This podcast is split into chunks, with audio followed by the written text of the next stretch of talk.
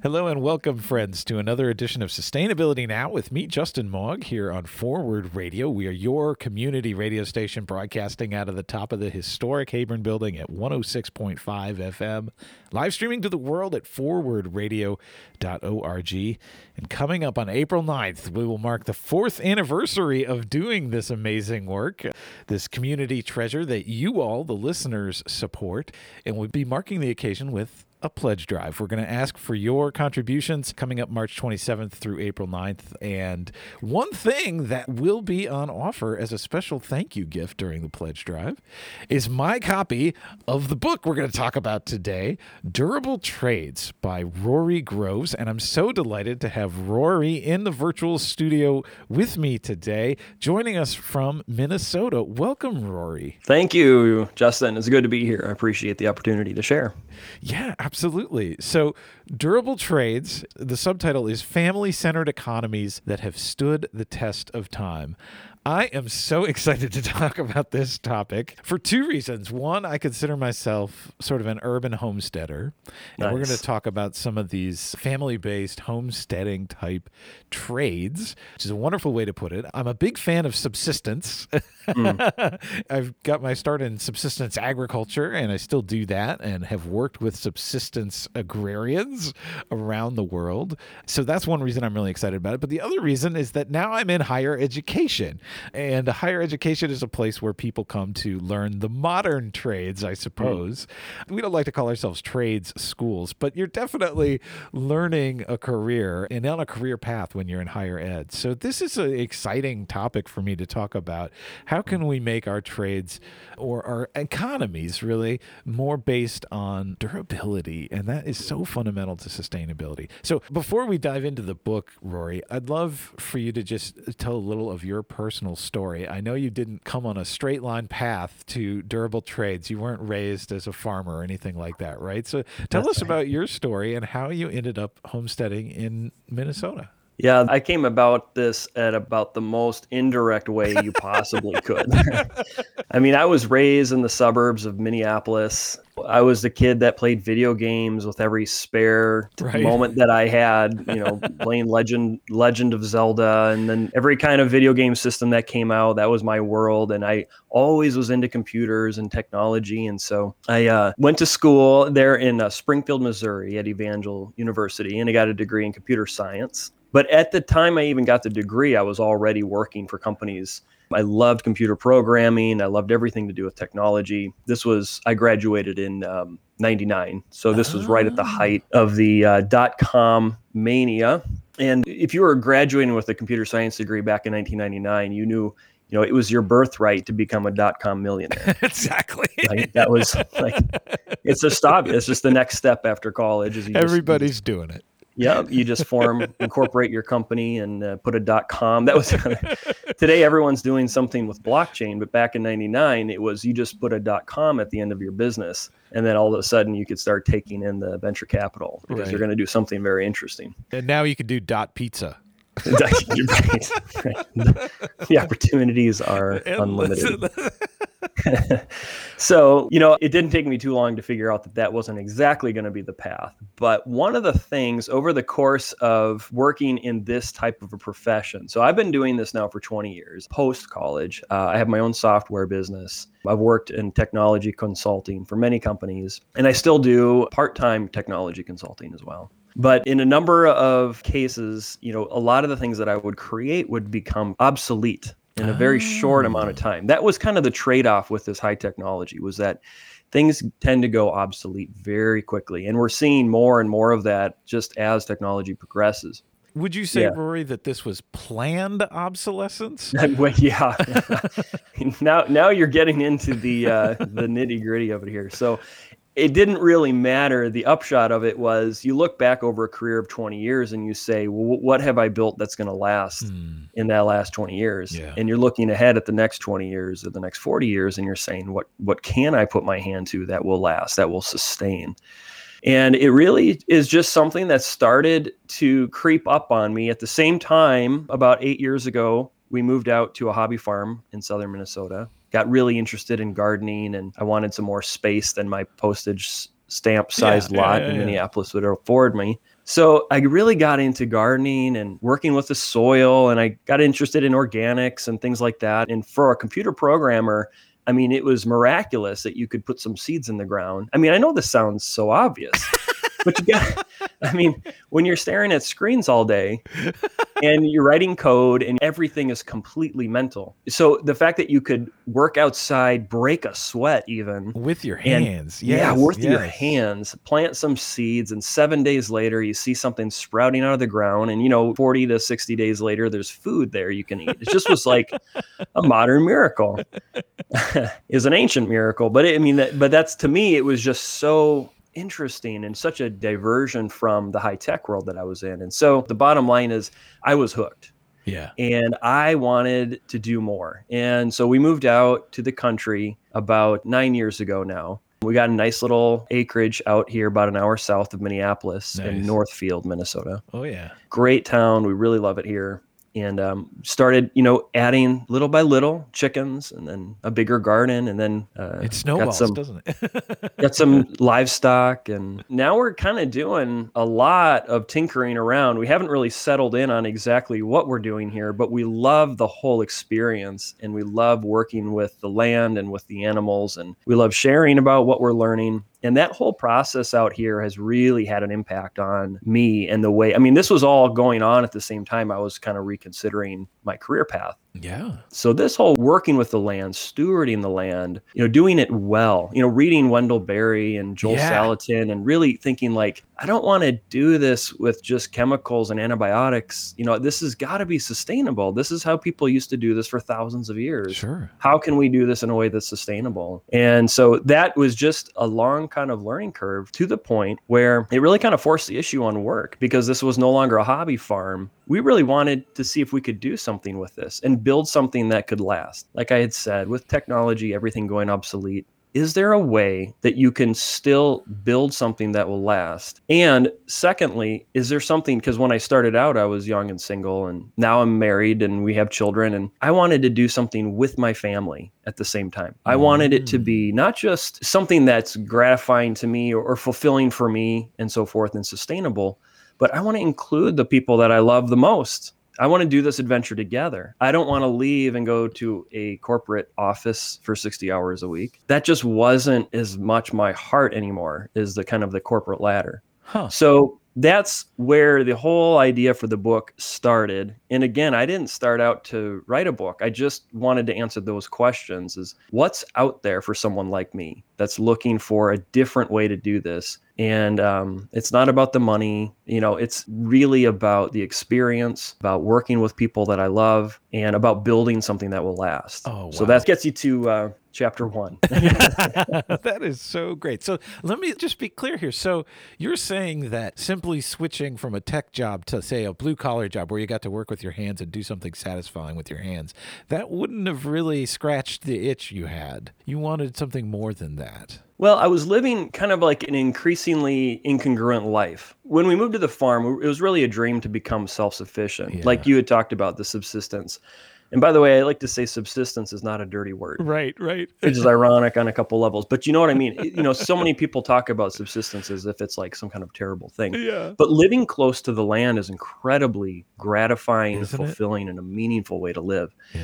And so the more that we got involved in farming activities and, and meeting other people and other families who were moving out to the country and doing these kinds of things, it just the whole high tech thing where I would come in and actually earn my dough based on sitting in front of a computer screen and typing code, it just started to get old. And I just started to lose my passion for that kind of work. And my heart was really like, how can I really make a go of this and be congruent with everything else I'm trying to do? No, abs- absolutely. It's just funny the way language defines things because, you know, most people growing up when they're kids, they have what are called chores, right? We call them mm-hmm. chores. And there is definitely a lot of negative stigma associated with chores.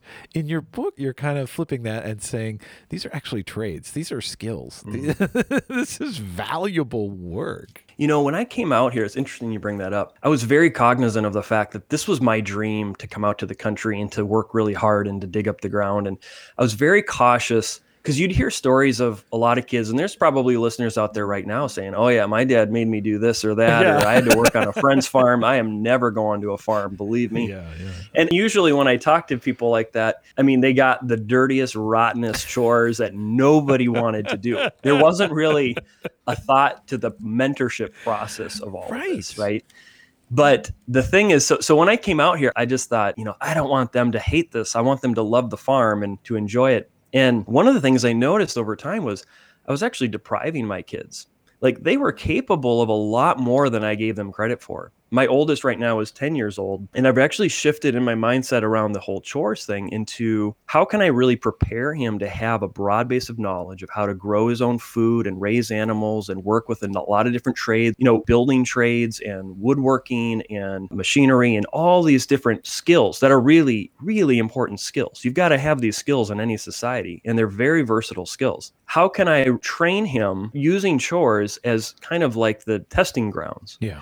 not just send him out to clean a chicken coop every six weeks because I don't want to do it. Like, what is the actual curriculum here that we can train them up? So I started just really embracing the whole chores and using it as, as a way to help teach and educate and, and we're all learning i mean i'm no expert at this but everything that i learn my kids and my wife we're learning right alongside each other Yeah. And we should be clear. This isn't a book about agriculture, right? Uh, you can Correct. you can talk about durable trades completely divorced from the context of farming.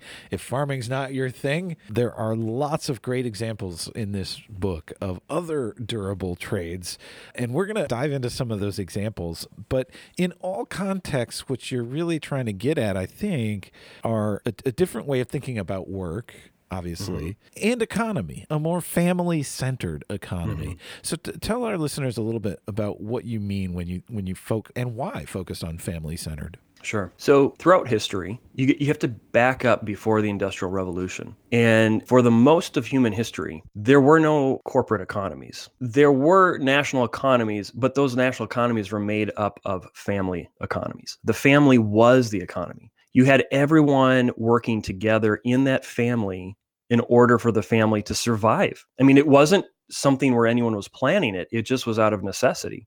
And then those families depended on each other. You had a community that really depended on each other in order for the community to survive. And in that kind of arrangement, you had what was more important than profit and efficiency was relationships.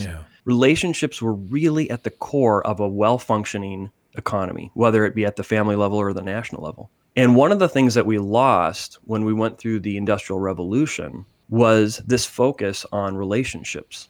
And I think you can see that where we're abundant in so many different things, like in material possessions, but we have so many strained relationships at the same time. Hmm. And so, this idea of a family economy is kind of harkening back to the strong relational types of economies where people really needed each other, young people and old people. I mean, everyone had a place in that economy, and no one was relegated as undesirable because we needed everyone to participate in order for it to be effective. And so the whole idea of a family centered economy or a family economy is looking back to those professions and vocations, those pre industrial professions, where families worked together. And mm-hmm. there was a lot of benefit to having families working together. In other words, there wasn't one single breadwinner commuting to an office an hour away and then bringing home the single income or, or maybe two incomes for that family but where they're separated out into different factories the whole time. That was an artifact of the Industrial Revolution. Right, And what I wanted to know is what's out there for families, for people who want to build those strong relationships again. I'm speaking today here on Sustainability Now with Rory Groves. He is an author and a computer programmer turned homesteader, joining us from his farm in southern Minnesota, where he and his wife Becca now reside and raise sheep and host homesteading workshops and homeschool their five children. My gosh, that's a lot of good work right there. It's a lot of work. We're talking about his book, Durable Trades Family Centered Economies That Have Stood the Test of Time. Uh, starting on next week's show, you could pick up a copy of this book during our pledge drive coming up. You make a contribution to the station, and I'll send you my copy of this fantastic book that I've really been enjoying diving into. So yeah, I mean, it seems like a, like a lot of things in our world, the Industrial Revolution really sent us down a path that's not healthy for people in so many ways, and not healthy for families. And so, is it possible to reclaim a life that is more healthy and more sustainable post industrial revolution? Are these trades still applicable today? Yeah, I believe it's not only possible, I believe it's necessary. And I believe that it will revert to family centered economies because these are the most durable types of economies throughout time. I mean, these are the proven and the tested ways and the whole premise of the book is just that. I look at what are the trades, and by the term trades, I don't mean just blue collar building trades. I just mean vocations. Yes, vocations. that have been around since before the founding of our country. Because right in 1790 is kind of the kickoff date, you could say, for the Industrial Revolution, which ran from about 1790 to the Civil War, roughly. Yeah. And it continues on in many variations today. But the mindset really kicked off there at the founding of our country. And I look at 61 trades in all that were around before the Industrial Revolution and are still around today and thriving. And this is kind of the pick list of what has survived the worst that history can throw at you. I mean, hmm. you've to survive that period, you've been through revolutions and wars and depressions and recessions and, and currency devaluations, you name it. That period of time and industrialism. Yeah. So it's survived and it's I'm not necessarily saying these are the only trades that will exist into the future, but they're very durable just by virtue of having lasted this long. And just let's talk a little bit about what some of these trades are, because we let's dive from the abstract to the little more concrete. So we've uh, we've mentioned things like farming and sheep herding and things like that, but some of the you know in your top twenty durable trades, you know, I was surprised to see things like lawyer. Yeah. a little further down on your list are things like physician, right? Doctors, and so you know you go into higher ed. Well, we want you to be a, a lawyer or a doctor, right? Like that's what your parents tell you to do, right? And we kind of dismiss that maybe as a little superfluous, but there's like 30,000 different career paths now. Yeah. And I guess what you're pointing to is that some of these things that maybe it was like your, your parents told you you really should do, the reason is because there's mm-hmm. always going to be a demand for it, right? Yeah, exactly. These are professions that have, there has always been a demand, whether or not there's a recession or depression, they will come right back if they are affected by that. They're in here, I think 80% of the top 20 have to do with food, fiber, and shelter. So these are basic necessities right. that people have right. that people will always need. And there's always going to be demand for that kind of thing. And furthermore, in the, in the way that I arranged the book, it's laid out in order of durability. So when you say further down the list, like physician, those are durable as well. They're not as family centered as things like farming can be. And so I've ranked all of them from most durable and most family centered down to least. But to have made it on the list at all, they've they're very, very durable professions. Yeah, one great example of that when I was reading the book was sailor, right? Mm. Uh, we're always going to need sailors. It's a good hands-on job, but yeah, that kind of takes you away from your family, right? Unless you can yeah. have your family on board with you. lower scores. Yeah, so lower scores on the family centeredness for sailor. Yeah. Well, okay, let's dive into this scoring system since we've already revealed it. So that's how the book is structured. A, a, lovely, really helpful introduction to sort of the history of work and the, how the Industrial Revolution sent us down this different path. But then the meat of the book is is an ordered ranking of these durable trades. So how did you come up with these different rankings? What does the scoring system mean? Yeah, so I had to come up with you know these. I didn't want to rank it based on income, for example. A yeah. lot of career guides will give you just what the job earns and things like that. But I wanted to look at a lot of these different variety of criteria, such as what we've talked about already, the you know the stability of the profession and the family centeredness, but also things like what are the barriers to entry? How resilient is it? One thing that turned out to be really useful research was the resiliency score. Yeah. And that is how does it bounce back from a shock? Those things are kind of determined by how long are the supply chains. So I'll give you one example. If you're a woodworker and you import all of your product from Canada and all of your materials, chemicals, or whatever you need to do to varnish the wood and or paint the wood or whatever the tools are, if you have a longer supply chain where you're relying on imports from China and Canada and all over the world, you're going to be more impacted by a supply chain disruption, which we all just went through last year. yeah.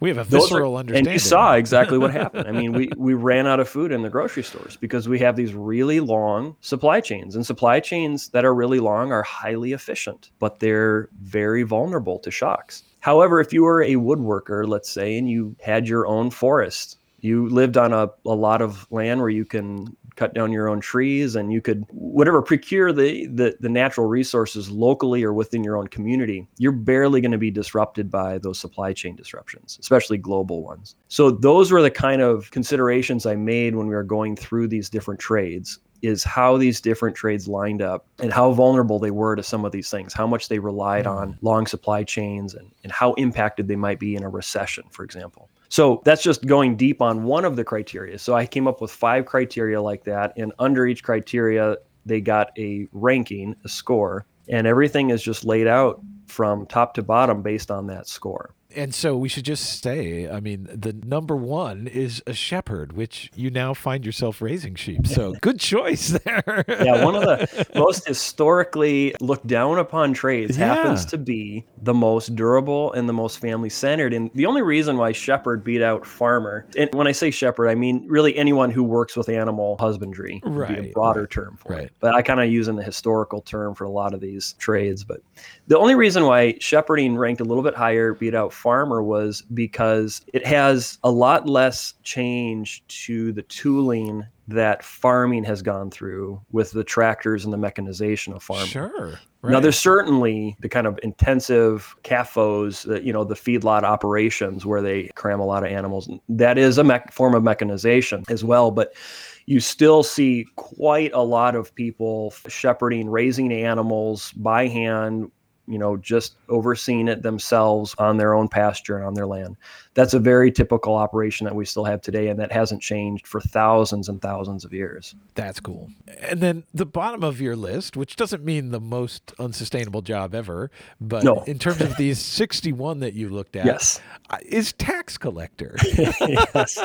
Tax collector is on the list. Because mortician's on here too, right? yes, Undertaker is on there yeah, as well. Yeah. Yeah. These are unfortunately for the rest of us, tax collector, that just stubborn trade won't go away. Right? You're going to have job security with that. Other ones are like statesmen, which is a, basically a politician or people who leads other people. That is always a durable trade. There's not very many of those jobs, but they're there all throughout history. Yeah. Well, and other things towards the bottom of your list are actor and athlete. You know, it's interesting to think about all these things that yeah they've these jobs have really stood the test of time and we still yeah. need them today but for all kinds of different reasons you know it doesn't necessarily meet like a basic human need. We don't really need athletes to survive but hard to imagine a world without them right? Well you know societies kind of go through different cycles and you have back in rome of course we had the olympics going on. Athletes was a very common thing that you had in the early about 2000 years ago and you saw that go away and that's one of the reasons why they ranked lower is because you saw professional athletes fade into history for a good almost 2000 years maybe yeah. 1500 years huh.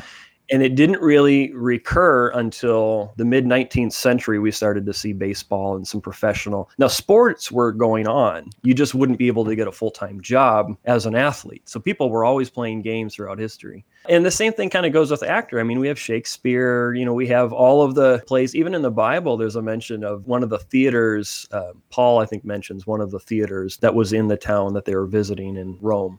So you see these perennial trades. There may not be a lot of opportunities in those trades. Maybe not a lot of people work full time in those trades, but there they are. They're there. Yeah. Yeah. Now, Rory, your book is centered on the U.S. But I wonder if you've thought about whether these scores, for instance, about resiliency, whether it's really impacted at all by geography and culture. So, you know, we've talked about going back to biblical times, so totally different place, different culture than the United States. But is it true that the resiliency of a woodworker, for instance, that that trade is going to be the same no matter where you are, whether you live in a desert or in the rainforest? Well, there's a lot of variability within each trade, of course. So, you know, you could have a woodworker woodworker in one time in geography not as sustainable as a woodworker elsewhere. So I settled in with the kind of the American pre-industrial to present time period simply because the availability and access to data that I had. Yeah. You know, it's hard to get records for a lot of these things Yeah. going back to either to other cultures or to go back further in time. And then also because we could measure with a fair amount of reasonability what it would be like today to work in that trade, or I could go talk to people working in that trade today. And that's what I did in, in a lot of the, especially the top 20 of these trades, which are kind of like the best ofs. Uh, I spent a lot more time on those top 20, and there's a profile along with each chapter that explains what a day in the life is like for working in that trade. And so, yeah, I mean, I would absolutely say that a lot of these are going to be transferable to other places and other geographies. I just can't make the same kind of scoring metric that I could with using the data that I had for America and the, Bureau of Labor Statistics that we have. We have glorious amounts of data here in the US that makes it a lot easier to compare apples to apples. Right, right. I'm speaking today with Rory Groves, joining us from his homestead in southern Minnesota. He's the author of a new book called Durable Trades Family Centered Economies That Have Stood the Test of Time. And uh, next week's Sustainability Now, starting with our pledge drive uh, here on Forward Radio to celebrate our fourth anniversary, you'll be able to pick up a copy of this book for yourself with a contribution to Forward Radio. So go to forwardradio.org next week and uh, get in on that. Rory, I didn't see anything about journalism in your book or the media. What what's happened to us? Well, authors in the book, and it's in the top 20. Author, so okay. you could maybe consider yourself an author, I suppose. Thered be a way to make a living doing that. Of course, journalists have been around. Ben Franklin is mentioned in the book. He was a tradesman of many multiple talents. That's right. Publishing is also in the book, too. Okay. So yeah, okay. It fits in in different ways. One of the points you make in the book, uh, mentioning Benjamin Franklin really makes me think that that for our household durability, having multiple skills in multiple trades Yes, is really yes. important, right? This is another very key factor that's different today than we used to practice. I make a recommendations in the book based off of all the research. Um, I make some kind of common success factors that I saw after I did all of this research. And one of those was to practice multiple overlapping trades. And this is where you would see throughout history a lot of families that would undertake one trade were actually operating in maybe two or three or four trades simultaneously, maybe sometimes depending on the season of the year. And so, you know, we mentioned Ben Franklin. He was an author, he was a publisher, he was a statesman, he was an inventor, so a scientist, and uh, he had a number of things going on. Uh, George Washington, you know, he was an, an orchardist, and Thomas Jefferson was known for his gardens in Monticello. So we have a lot of diversification, is what you'd say. That doesn't mean you have multiple stocks in your stock portfolio. It means that you actually have multiple trades that you're practicing. And if you would see a disruption to one of these trades, you know, it might only represent one fifth of your income. Hmm. And so you can make it, you can hit it over a rough patch there and make it to the other side without it completely decimating your prospects, such as if you get laid off from work and that's your sole source of income. So that is definitely one of the benefits to looking at it that way and finding ways to get involved with your families. Also looking at your family's strengths. Everybody has Yeah. strengths and weaknesses, right? Yeah. And I think when you come together and you view your own family as a collection of these strengths, you start to ask the questions differently is what can we as a family do? What's the right fit for all of us together? What do we do really well together? And you start to think in those terms, and it can be a, a very powerful way to start to envision a new economy, a business that's not just something to earn income, but to really find fulfillment and build relationships with each other. And then let the income you know come in secondarily almost because if you find something that you're passionate about and that you're good at that's going to find a way to you Well, you mentioned there, uh, you know, investments in stocks. And in a way, we can think about our lives as being investments, right? We can make personal investments, even if they're not monetary, just in our time and attention. And those investments can help secure our future, right? absolutely and your children's future i mean Yeah. i think a lot of what we're doing here becca and i we're hitting our head on brick walls a lot of the time trying to figure out how to raise sheep and right now we're in lambing season so we've got a number of sheep out Oh, there that we're waiting for them to to have their lambs and to make sure everything's going okay. And I have alarms that I wake up several times throughout the night Yeah, and right. check a little webcam that I have in the barn just to see if there's anything going on out there. and it, it's just like it's painful to learn these lessons, but we're we're basically first generation farmers right now. yeah. One of the things that I'm tucking away in the back of my mind is that we're really earning an education for our children and that they can choose to do this if they want to continue it. They'll have a great base of knowledge.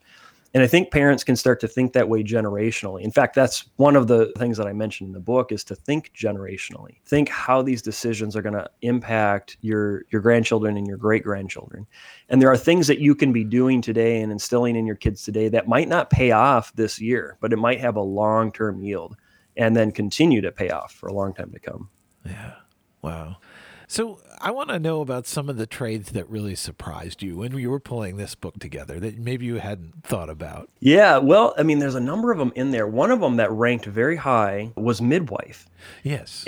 And I was surprised to see that because, you know, it, it used to be what, what I was surprised to find out was that it used to be so common. And in fact, in many parts of the world, it's very common Yeah. in the most common way to deliver children. Yeah. It's just in the United States that it's kind of been uh, had this stigma for a Right. number of decades. But midwifery is coming back, and it's, it's one of the fastest growing segments, and it's not even legal in all 50 states right now.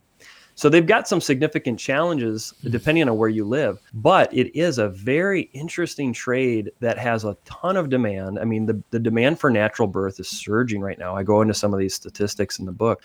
So that was really interesting to see that kind of resurgence of some of these older trades that people are really hungry for. They want to do things more in a natural way, and that is spurring a lot of interest in some of these trades. Another one was butcher that made the top 20. Right now, largely thanks to the pandemic and the supply chain disruption, local butchers are booked out over a year for taking animals. And we almost couldn't get our animals in this year. It's only, I think, because I knew the owner of the shop that they made some exceptions for me. But there is so much demand for private butchers, in other words, to come in and process cattle and hogs and sheep and goats and chickens and all that kind of thing, because there's a huge demand for naturally raised organic food. And that's coming from the small family farms. So that's been on an upswing generally for about the last 10 to 20 years. But just in the last year, it's gone crazy. I mean, Yeah. there's- a huge demand now for locally processed food. And that's a good problem to have. I mean, It's a great problem to have. Yeah. So some of these things that you would think would be almost lost to history, they're very much part of the modern trend. In fact, you know, some of these trades are very lucrative right Mm. now because there's very few people willing to go into them. So I got to be honest, Rory. One of the things that really caught my eye and made me want to talk to you and to read this book was the simple recommendation from Wendell Berry. And I'm mm-hmm. going to read it because it's so short and to the point, and I love Wendell Berry so much. He says, Not every book is necessary, not by a long shot, but durable trades is necessary. I think that is such a great recommendation. So, who is it necessary for? Who is this book for, Rory? Yeah, I was very honored to get to meet Wendell actually about a year ago, and we discussed the manuscript a little bit. So he was very encouraging to me at the time and afterwards. The book is for, well, first of all, it's for guys like me and families like ours who have been on a career path and they're rethinking that path. Either hmm. they're climbing a ladder or they're going down a trajectory and they're rethinking that this isn't really what I want to do, you know, with my family for the rest of my career. And I just want to know are there other options out there? That's why I wrote the book in the first place. Yeah. The second group that I'd say it would be for is husbands and wives that want to team up. They're looking for a way to team up together and do something together. Maybe they're working two jobs separately. Uh, maybe one is at home with the kids and the other is out of the house. But if you're looking for a home based, family centered profession that you can work together in, this would be a really great reference and a resource just to see. Again, it's not the only options out there, but it would give you a little bit of an idea of what that might look like. And then I'd say the third group would be young people, pre college age, before they've made a decision on what they want to, you know, put their hand to, and, and if before they make a decision on college and vocation and things like that because you're going to go through from that time period, you know, 16 years on, you're going to make some decisions that are going to impact the rest of your life. And maybe there are some professions out there that would be better served through apprenticing mm. instead of a college route. Or maybe at least you can expose yourself to some other skills that might be more interesting than a traditional, you know, corporate job would be. Oh man, yeah. If someone had handed me this book in high school, I would have I would have been all over it. It's fantastic. and I, I really encourage parents regardless of what your kids are going to do, I really encourage them to get a very broad base of skills for their kids. Yeah. Get them out there in, in learning from anyone who to come on and apprentice them, just to teach them a trade. Yeah. These are, like you said, these are skills that you can have in the back of your pocket. And if there's ever tough times, these are things that people always will need. And there's a huge shortage right now of builders, and there's the building trades are projected to increase by 30% over the next, I think it was the next eight to 10 years. At the same time, they're expecting to see a huge implosion of a lot of white collar jobs, mm. largely due to automation. Yeah. And so there are just valuable marketable skills to be had regardless of, you know, whether your child wants to become a lawyer or doctor. That having these skills and a lot of exposure to these skills, you're never going to regret that. So we're nearing the end of our time together, and I've got one last burning question for you. So you are sort of reorienting your life and figuring out which durable trades you wanted to adopt, and we've learned about some of the ones you adopted, like shepherd. Did you try any of them or think about any of them and say, oh no, this ain't working for me? well, it depends on the time of the day when you ask that question, Justin. I imagine. yeah, there is a learning curve with a lot of these trades, and especially if you're coming into this and you don't have, and that's the thing. Why I tell parents to find mentors yeah. because parents used to be those mentors, and they would train their kids up in the trade. And there's, it's so valuable to have a mentor there in anything you're about to go into. Yeah. So regardless of what you're interested in, find mentors, find people who can speak to their experience and help you answer questions when you're getting started because it's just so valuable to have that. And it's so hard to learn from scratch. But yeah, I mean, we, you know, right now my fight is with making our own hay for our animals, oh. which we broke down and got the John Deere 3020. It's a, you know, 60 year old tractor runs great, but to, in order to do your hay, you've got to have the uh, cutter, the the mower, and the um, tedder, the rake. Yeah, I see, and I don't have a tedder, so it doesn't ah. dry as quickly as a. And then there's the baler and everything. Justin, I can't afford the new stuff, right? So this stuff is all 60 years old, and it's all breaking down all the time. And I'm a computer programmer, and are you like? I don't know how to do this stuff.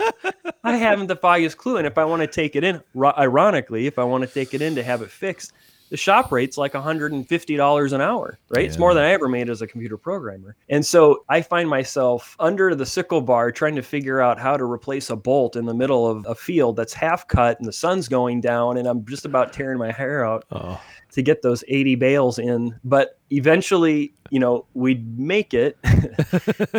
we have hay. We made it through the winter, and uh, we'll try it again this spring. But there are some things there that I, it just doesn't quite work for me as well, but I'm glad I'm learning nonetheless. So we'll see where we land on all that. Yeah, well, I mean, this is a topic for a whole nother show, but man, just the whole right of repair, especially in oh, agriculture. Oh, yeah, my so God, true. it's such a big issue that products are made today with no intention of ever repairing them. And so, even if we knew how to, if even if we weren't a computer programmer, if we knew how to fix things, just the ability to do so is is being stripped away from us.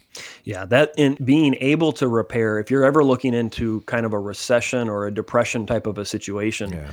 people who can repair things are extremely valuable. Yeah. Well, we're out of time, unfortunately. I thank you for uh, broadening our minds, repairing our understanding of household economies and work. Any one last thing you want to say to recommend the book or, or mention where folks can find you online? Sure. So you can get the book at any bookstore or online. Our website is a good place. We're going to post discounts to the book if we ever find out where the book is on sale. We'll make sure that we have them up on our website. So come there. It's called thegrovestead.com. Great. And we also do a family newsletter for free. It's a print newsletter, and we kind of talk about what we're learning about trying to build family economies. So you'd be welcome to sign up for that newsletter there. Oh, well. cool. I will post a link in the program notes to this show on the podcast version on SoundCloud. I'll post the, the link to that, thegrovestead.com, so people can follow up with you later. And again, reminder, we're doing a pledge drive starting next week, and you'll be able to pick up a copy of the book for a donation to the station at forwardradio.org. Rory, thank you so much for taking the time today. This was a great pleasure for me. Thank you, Justin. I'm very honored to be here. All right, stay tuned, everybody. Coming up in just a minute, your community action calendar with all kinds of ideas for how you can get engaged in sustainability this week, right here, right now in Louisville. So stay tuned.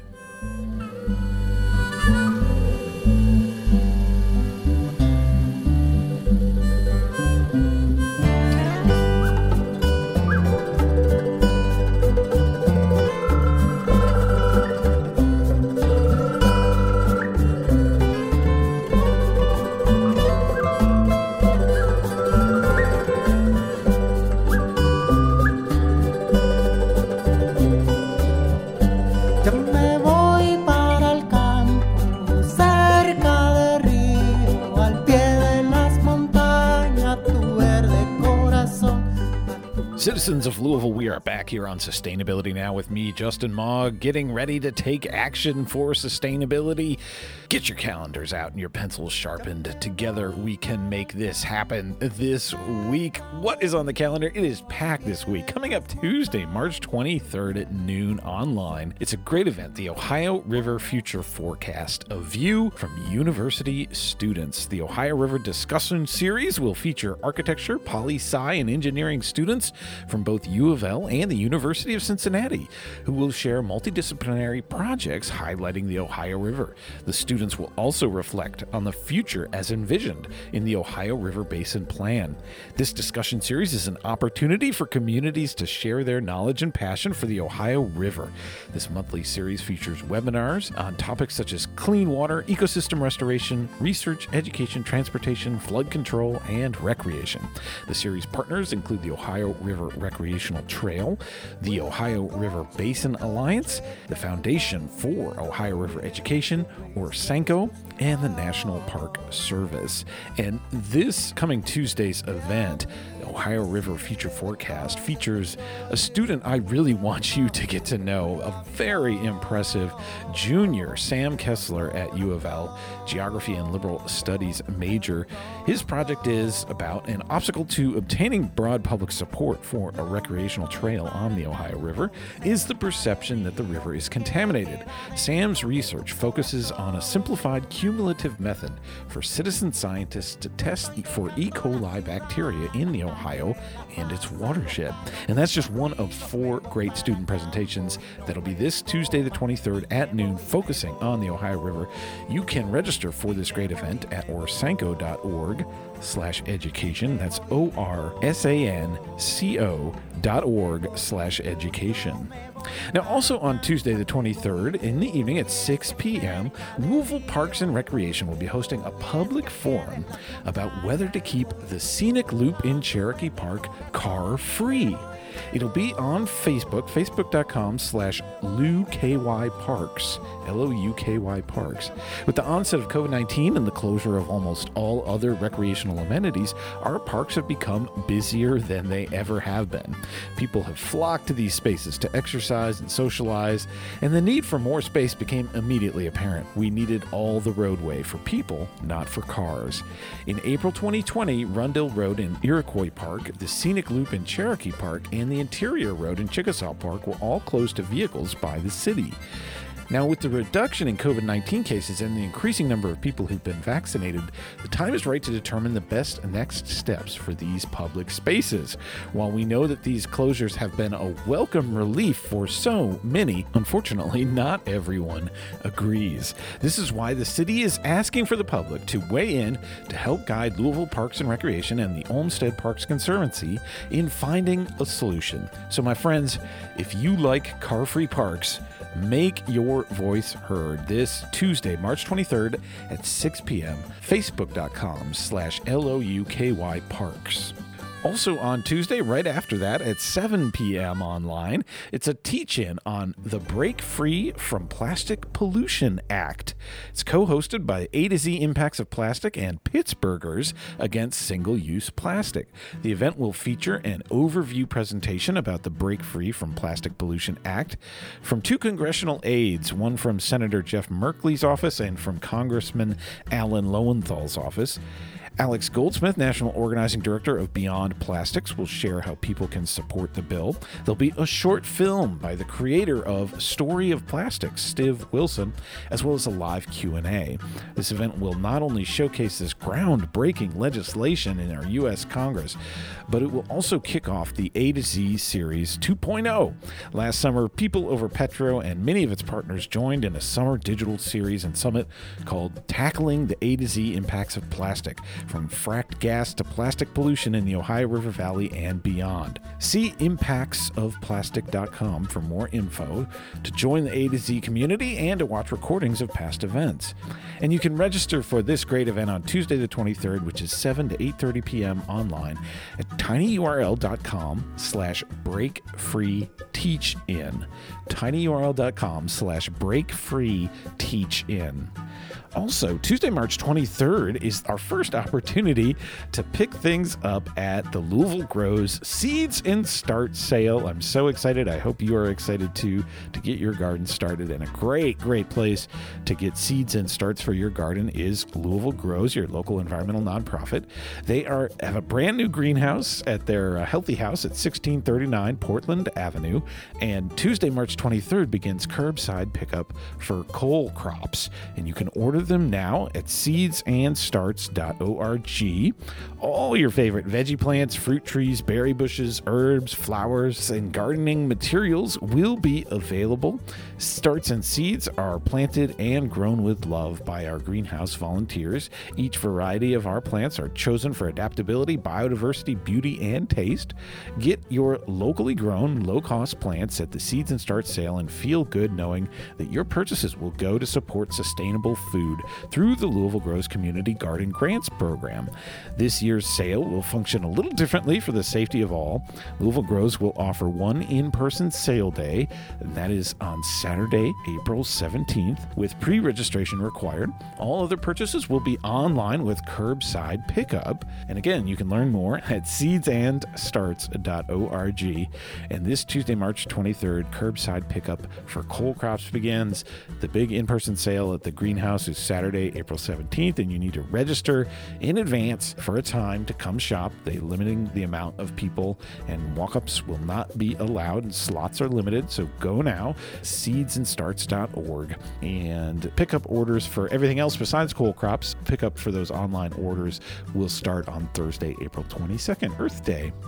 Now, coming up Wednesday, March 24th, out at Bernheim, there's going to be a very special event, a fresh core farmers market from 10 a.m. to 1 p.m. out at Bernheim Arboretum and Research Forest in lovely Clermont, Kentucky, just south of us. You can help support the Youth Build Louisville's Urban Conservation Corps by shopping at the Fresh Core Farmers Market at Bernheim, where they'll be selling produce grown at their site right next to us in Smoketown neighborhood here in Louisville. This will be a three week limited run market. A list of items to be sold will be shared on Bernheim's social media each week prior to the market, and the market will be located across Arboretum Way from the Visitor Center. And it all begins this Wednesday, March 24th from 10 a.m. to 1 p.m. You can learn more at bernheim.org. That's B E R N H E I M.org. Also on Wednesday, the 24th at 6 p.m. online, it's a great event from U of L. Meet the Professor. One of our favorite professors, Dr. Cate Fosl, speaking on You Can't Be Neutral, institutionalizing Anne Braden's anti racist activist legacy at the University of Louisville. Cate Fosl is a professor of women's, gender, and sexuality studies and founding director of the Anne Braden Institute for Social Justice Research. She was the recipient of the 2020 Trustees Award and is author of the Anne Braden biography, Subversive Southerner. You won't want to miss this great talk from Cate Fosl. You can find the link to register at louisville.edu slash sustainability.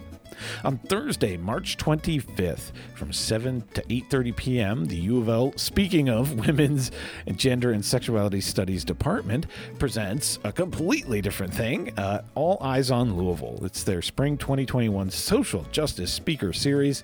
And this final event in that series on Thursday, the 25th at 7 p.m., is Race, Gender, and Class in and Through Sports.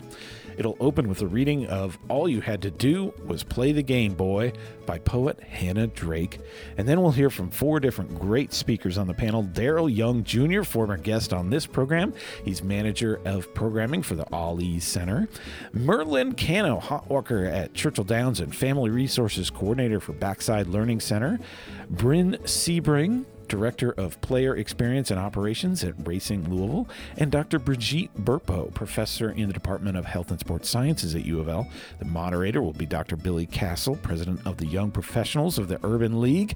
It's all sponsored by that amazing Anne Braden Institute for Social Justice Research and several organizations and departments at U of L. You can find the links and more information at events.louisville.edu. And again, it's on March 25th at 7 p.m. All Eyes on Louisville race, gender, and class in and through sports. Also coming up at U of L, but virtually on Friday, March 26th at noon, it's our EcoReps workshop on resilience justice. Join us for our monthly EcoReps workshop featuring locals making a difference in sustainability. Our featured speaker on March 26th will be Professor Tony Arnold, the Boehl Chair in Property and Land Use at the University of Louisville, where he teaches in the Brandeis School of Law, as well as the Department of Urban and Public Affairs, and directs the interdisciplinary Resilience Justice Project. Professor Arnold teaches and researches about social and environmental justice and governance at the intersection of land, water, and the environment. He's active in public policy and community service. Resilience Justice, which Tony will be talking about on Friday the 26th at noon, is all about the unequal vulnerabilities of low income communities of color to many different kinds of shocks and changes, including climate change, economic and housing shocks, health crises, pollution releases, and more. Systemic racism, structural inequality, colonialism, and other embedded injustices create cross system effects that undermine communities' adaptive capacities. We will focus on one type of inequality affecting low income neighborhoods of color green and blue infrastructure, which includes parks and green spaces, trees and forests, clean and restored waterways, biotic stormwater controls, community gardens, and more. Examples from Louisville, Los Angeles, and DC will be discussed, as will policy and governance reforms. You can find the link to join. You don't need to register in advance for our Friday, March 26th noon EcoReps workshop on resilience and justice. You can find it at louisville.edu slash sustainability. Coming up on Saturday, March 27th, 10 a.m. to 2 p.m., it's a pop up drop up free recycling event for residents of Jefferson County out in Valley Station at the Sun Valley Ball Field Complex. 10401 Lower River Road. They'll be accepting items for recycling, including up to three electronic items, metal and appliances, can't bring any refrigerators or other items with coolant, up to four passenger tires, household recyclables following your basic curbside rules, yard waste following curbside rules, and wooden pallets, documents for shredding and recycling, and prescription medication. More information is at louisvilleky.gov slash pop-ups. And this event will also be the pickup location for the event I've mentioned earlier, the City of Louisville Backyard Compost Bin and Rain Barrel Sale. The city's excited to offer backyard compost bins and rain barrels at wholesale prices. Composting and capturing stormwater are two of the most essential ways to close the loop in your own home or garden. Turn something that is otherwise considered a problem we need to get rid of into valuable resources to sustain your family. With a simple compost bin, you can turn organic household waste into a valuable soil amendment for your garden and houseplants. And by disconnecting your downspouts from Louisville's combined sewer system, you can not only capture rainwater for irrigation and cleaning, but you can help reduce the amount of raw sewage being dumped directly into our local waterways. You need to order your compost bin or rain barrel online at Louisville Www.ecwid.com and then pick it up on Saturday the 27th any fri- anytime from 10 to 2 at the Sun Valley Ball Field Complex during this pop-up drop-off event. Again, go to louisvillecompostersale.ecwid.com. Also, coming up on Saturday, the 27th, it's an old Louisville tree planting from 9 a.m. to noon. We'll be meeting up at St. Catherine and Garvin Place. The Old Louisville Neighborhood Council and the U of L Sustainability Council invite volunteers to help restore the urban canopy. We'll be planting 50 to 60 street trees with our neighbors at locations scattered around the neighborhood. Volunteers should report to the central check in site at St. Catherine and Garvin to be assigned to a small, physically distanced tree planting team. Donuts, coffee, and light breakfast items will be available prior to 9 a.m. when the work will begin, and a pizza lunch will be served for all volunteers after the trees are planted. All are welcome. Tools will be provided. Mass and physical distancing will be required. You can learn more at louisville.edu slash sustainability. And again, it's this Saturday, the 27th, starting at 9 a.m. at St. Catherine and Garvin. Don't miss this old Louisville tree planting. Also on Saturday the 27th, just after it at 1 p.m., the Louisville Climate Action Network will be hosting a Before You Buy workshop on going solar at your home or business. It's not too late to tap the sun for clean solar power. Yes, LG&E has requested state permission to change net metering rules in regressive ways, but there's still time to install and receive net metering with parity as well as a 26% federal tax credit. We recommend you do so before June 2021 or the situation may change. You can attend the Louisville Climate Action Network's Before You Buy workshop to visit an existing easy to see system, then come indoors for tips and consumer advice, as well as get answers to your questions about going solar. You can register at louisvillecan.org. And again, it's Saturday the 27th at 1 p.m. Learn more at louisvillecan.org. Now, this Sunday, March 28th, is also Weed Appreciation Day. And no, we don't mean that kind of weed. We mean the weeds you can eat. Spring foraging. This is the season for it, and there are workshops being held this Sunday, March 28th, at Lots of Food at 1647 Portland Avenue. The workshop will also be repeated if you can't make it this Sunday on April 11th, and they're from 2 to 4 p.m. There is already delicious salad to be had right outside your door if you know where to look. The spring foraging workshop features spring plants, flowers, berries, roots, and even mushrooms that you can find right here in the city. Amanda Fuller of Lots of Food will focus on the easiest and tastiest goodies. You may be surprised at what's in your own neighborhood. All participants will get a handout, and in person foragers will take home samples to enjoy and share. There will be a limited number of in person tickets for $25 and additional virtual tickets available for $20. Masks will be required, and the event is outdoors and they will be observing physical distancing. You can reserve your tickets and learn more at LouisvilleLotsOfFood.com. And again, the spring foraging workshops are Sunday the 28th and Sunday, April 11th from 2 to 4 p.m. at Louisville lotsoffood.com. Last thing I need to tell you about Sunday, March 28th at 3 p.m., the Kentucky Center for African American Heritage presents Medicine and the Black Body Scientific Racism and Medical Apartheid in U.S. History. It will be a video presentation by John Chenault, Director of Anti Racism Initiatives at U of L's School of Medicine. Medicine in the Black Body examines the generally unacknowledged but instrumental role of doctors and medical researchers in the invention and institutionalization of scientific racism. He uses readily available evidence from medical history to demonstrate how racism and medicine developed simultaneously in the U.S. and are indeed codependent. Uncovering the medical history of the black body exposes the key role of medical professionals in engineering and perpetuating the most complete and enduring dehumanization of a people in history. There'll be a discussion and Q&A about the video presentation with John Chenault on Sunday, March 28th at 3 p.m. Advanced registration is required. You can just go to kcaah.org to find the link to Medicine and the Black Body discussion to register for this event on Sunday at 3 p.m. And that is all the time we have for today here on Sustainability Now. I thank you so much for taking the time to tune in today hope you'll take action for sustainability this week, and I'll be back in your ears again in one week's time, my friends. Be well.